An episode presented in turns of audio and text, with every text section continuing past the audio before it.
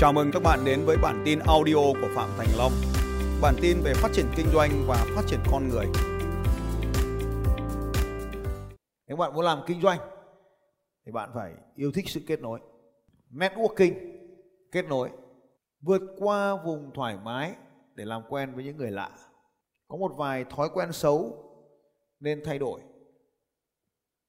Một là chưa quen biết gì nhau, chưa biết có giúp ích gì được nhau không, đã xin nhau số điện thoại. Thì đây là những cái động tác mình nên tránh. Tức là chưa quen biết đã xin số điện thoại. Động tác thứ hai là chưa biết người ta như nào, mình cứ xỉa cái nêm cát của mình ra. Thì sau đó mình sẽ thấy là nêm cát của mình vứt lại bàn hoặc là bị vứt đâu đó trong cuộc sống này.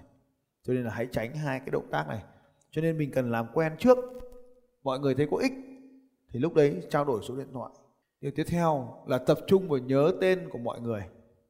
Điều tiếp theo là luôn nhớ là hỏi là, tôi có thể giúp gì được bạn. Đừng bắt đầu bằng việc bán hàng. Đừng bao giờ nghĩ rằng là mình có thể bán được cho nó. Mà hãy luôn bắt đầu bằng việc, tôi có thể giúp gì được bạn. Hãy yêu thích cái sự kết nối. Bao nhiêu trong số các anh chị rất yêu thích sự kết nối với nhau? giơ tay lên nói tôi thích kết nối phải nhớ, kết nối với nhóm mastermind, nhóm ưu tú bậc thầy. Nhóm kết nối thứ hai bạn kết nối kết nối với những hòn đá tảng. Làm sao biết đâu là hòn đá tảng? Đọc cuốn sách nào? Đào giếng trước khi chết khát. Thờ ơ. Sự thờ ơ. Thờ ơ là gần với cái chết. Người ta học từ 8 giờ 18 giờ mình mới đến gọi là sự thờ ơ. Hôm qua tôi thấy có mấy cô cô vào lớp cô có đi nhỉ? Ông thấy tôi ngồi ngồi, ngồi, ngồi xuống này. Không có lại cô ngồi xuống này. Thế thì là thờ đi học muộn. Đi học muộn xong thì nó gần với cả nhục nhã chứ còn cái gì nữa. Thờ là cái giá đắt nhất bạn sẽ phải trả. Trong kinh doanh bạn thờ với điều gì thì bạn mất điều đấy. Thờ với cơ hội bạn mất cơ hội. Thờ với khách hàng bạn mất khách hàng nên là bạn phải quan tâm, chăm sóc. Bất kể cái sự thờ ơ nào thì đều phải trả giá, các anh chị luôn nhớ như vậy. Thờ ơ với siêu sắc xét thì sẽ trả giá, siêu sắc xét mà thờ ơ với IPS thì sẽ trả giá với IPS cái gì quan trọng thì làm trước. Và buổi sáng, hãy liệt kê những danh sách cần, công việc cần phải làm. Và việc gì cần quan trọng, giải quyết sớm trong đầu giờ sáng, cho xong. Nghĩa là những cái việc gì quan trọng cần làm trước. Quan trọng thì nó có thể khó chịu nhá và nếu mình cứ giữ cái việc khó chịu đấy, mình không giải quyết nó đi, thì nó cứ tồn tại cả ngày. Mình có cái việc gì cần cần làm thì làm luôn buổi giờ buổi sáng. Đuổi đi những khách hàng tệ nhất trong doanh nghiệp của bạn. Tức là bạn không cần phục vụ đâu. Ví dụ đi học mà hay trốn học, hay cúp cua, hay lười học, hay đến muộn, hay về sớm, là sẽ, những cái trường hợp như thế là không, tôi không thích. Tôi ghét lắm. Tất nhiên là trong một trường hợp nào đó nỗ lực có mặt ở trong lớp học cũng là một điều tuyệt vời rồi. Rồi. Dấu hiệu để chúng ta biết không phải là khách hàng.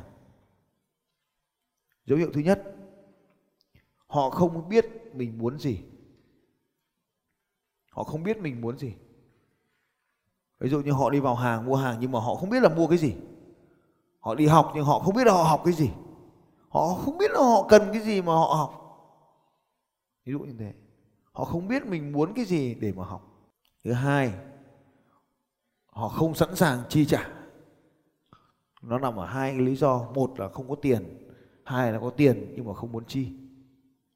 Thì đây là cái đối tượng không phục vụ họ. Yếu thứ ba, họ không sẵn sàng ký hợp đồng. Không sẵn sàng ký hợp đồng.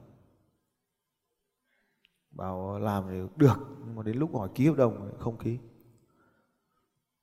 Điều thứ tư, họ khiến bạn không vui. Có 20% khách hàng ở bên dưới sẽ gây 80% rắc rối cho doanh nghiệp của bạn. Nên nhiều lúc không nhất thiết nỗ lực phải bán cho mọi khách hàng. Đấy là cái điều mà bạn cần phải học. Điều số quan trọng tiếp theo là biến 20% khách hàng của bạn thành khách hàng cao cấp. Bên cạnh loại bỏ đi những khách hàng rắc rối thì biến 20% khách hàng tuyến trên thành khách hàng trung thành của bạn. Khách hàng trung thành thì cần có rất là nhiều những cái ưu đãi đặc biệt cho họ. Cần có những sự chỉ trích, đối đầu ở trong tổ chức của chúng ta. Để làm được điều này thì bạn cần có cái sự khác biệt. Chấp nhận được sự khác biệt của người khác. Luôn nhớ rằng mọi người trong tổ chức đều muốn doanh nghiệp của mình phát triển đi lên. Nên hãy lắng nghe và chấp nhận được những ý kiến khác biệt. Thông thường những cái doanh nghiệp bé thì họ thường không chấp nhận những cái ý kiến phản bác của, của nhân viên của tuyến dưới dẫn đến là cuối cùng trong tổ chức toàn những kẻ su nịnh.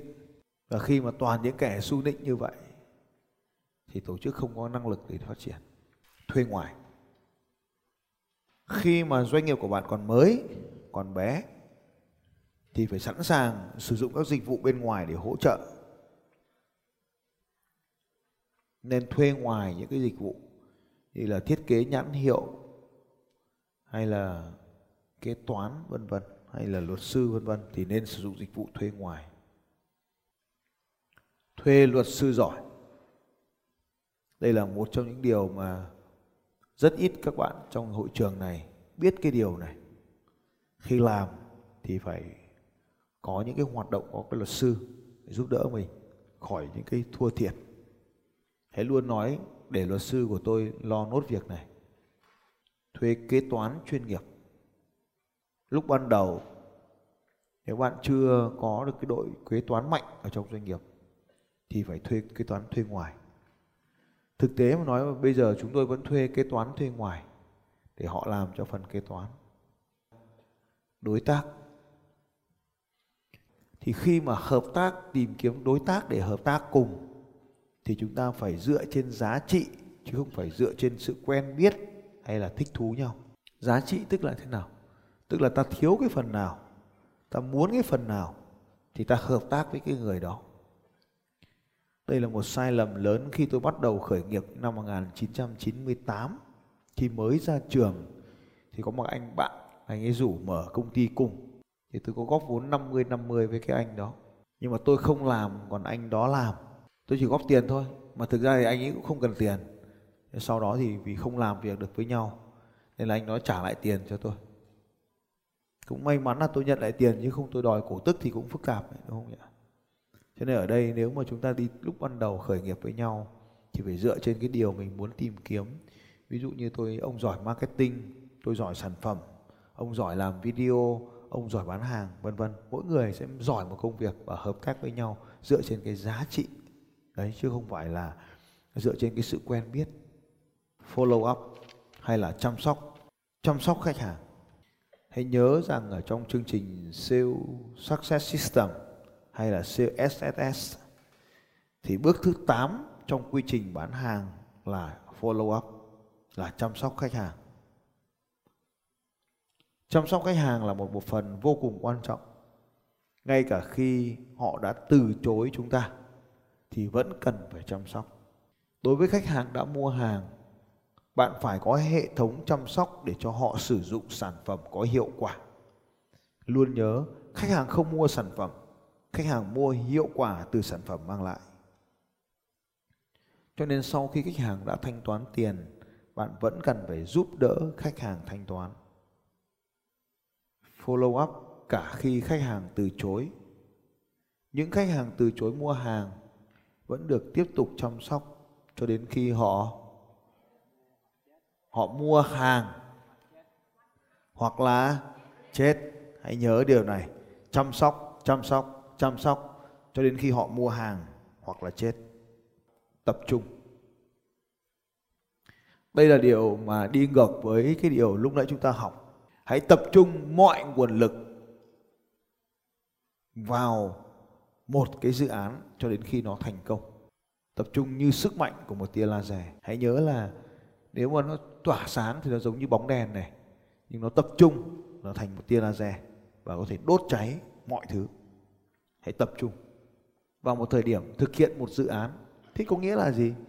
Vào một thời điểm thực hiện một dự án, nhưng mà đồng thời thì vẫn có nhiều dự án. Có nghĩa là có những dự án bạn không thực hiện, bạn chỉ tham gia thôi, bạn không thực hiện đồng thời có nhiều mặt hàng, nhưng lúc mà tung sản phẩm chỉ tung một sản phẩm thôi. Còn sản phẩm nó không thành công thì tung sản phẩm thứ hai, sản phẩm thứ ba, sản phẩm thứ tư.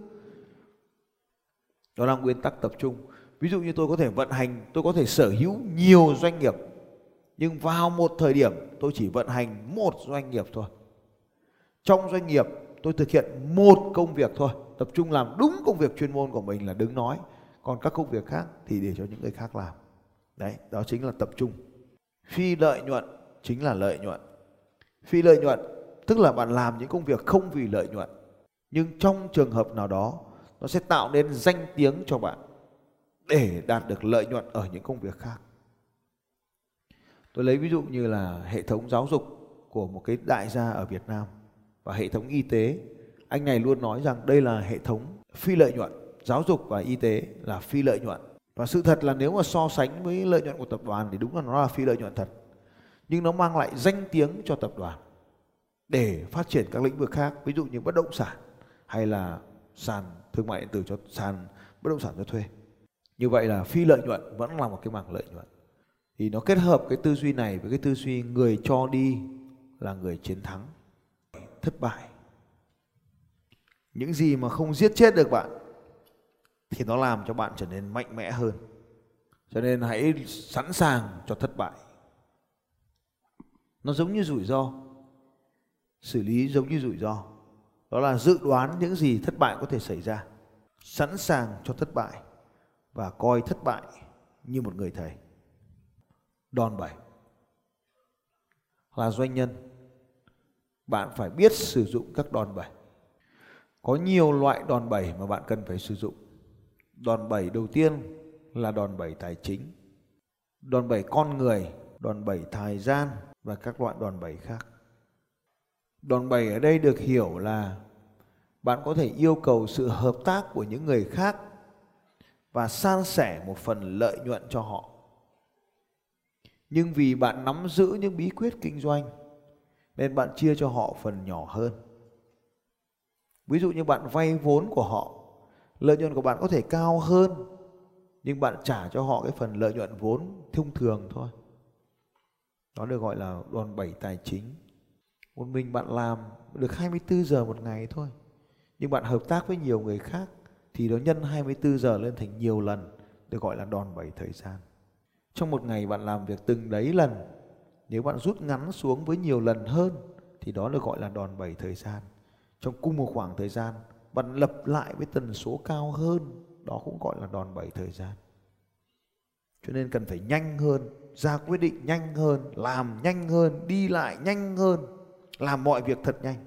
Đòn bẩy về con người ví dụ như tôi viết một cuốn sách và để trở nên best seller trên Amazon tiếng Anh thì rất lâu. Nên tôi hợp tác với Joe, Joe Vitaland Jovitan là một trong những bậc thầy về viết sách nổi tiếng trên toàn thế giới. Và tôi đứng đồng tác giả với ông ta. Và thế là cuốn sách của tôi trở nên best seller trên Amazon. Và câu chuyện của tôi được lan tỏa tới khắp thế giới. Đó chính là cuốn sách The Abundant Factor, nhân tố của sự thịnh vượng. Bao nhiêu trong số các anh chị đã nhìn thấy cuốn sách này một lần rồi? Dạ Giờ này The Abundant Factor bestseller Amazon. Hmm? à, The Abundant Factor. Bestseller trên Amazon. Đồng tác giả Amazon First Bestseller First Sale. Bestseller. Đấy. Phạm Thành Long và Jovitan. Jovitan và Phạm Thành Long. Đó là đòn bẩy với con người. Bạn dùng một cái tên nổi tiếng ở trong một cái thị trường bạn không cần biết. Đòn bẩy con người. Đòn bẩy tri thức. Sức mạnh là tri thức hay là tri thức là sức mạnh? Nếu ai có nhiều kiến thức hơn thì người đó dễ dàng trở nên thành công hơn.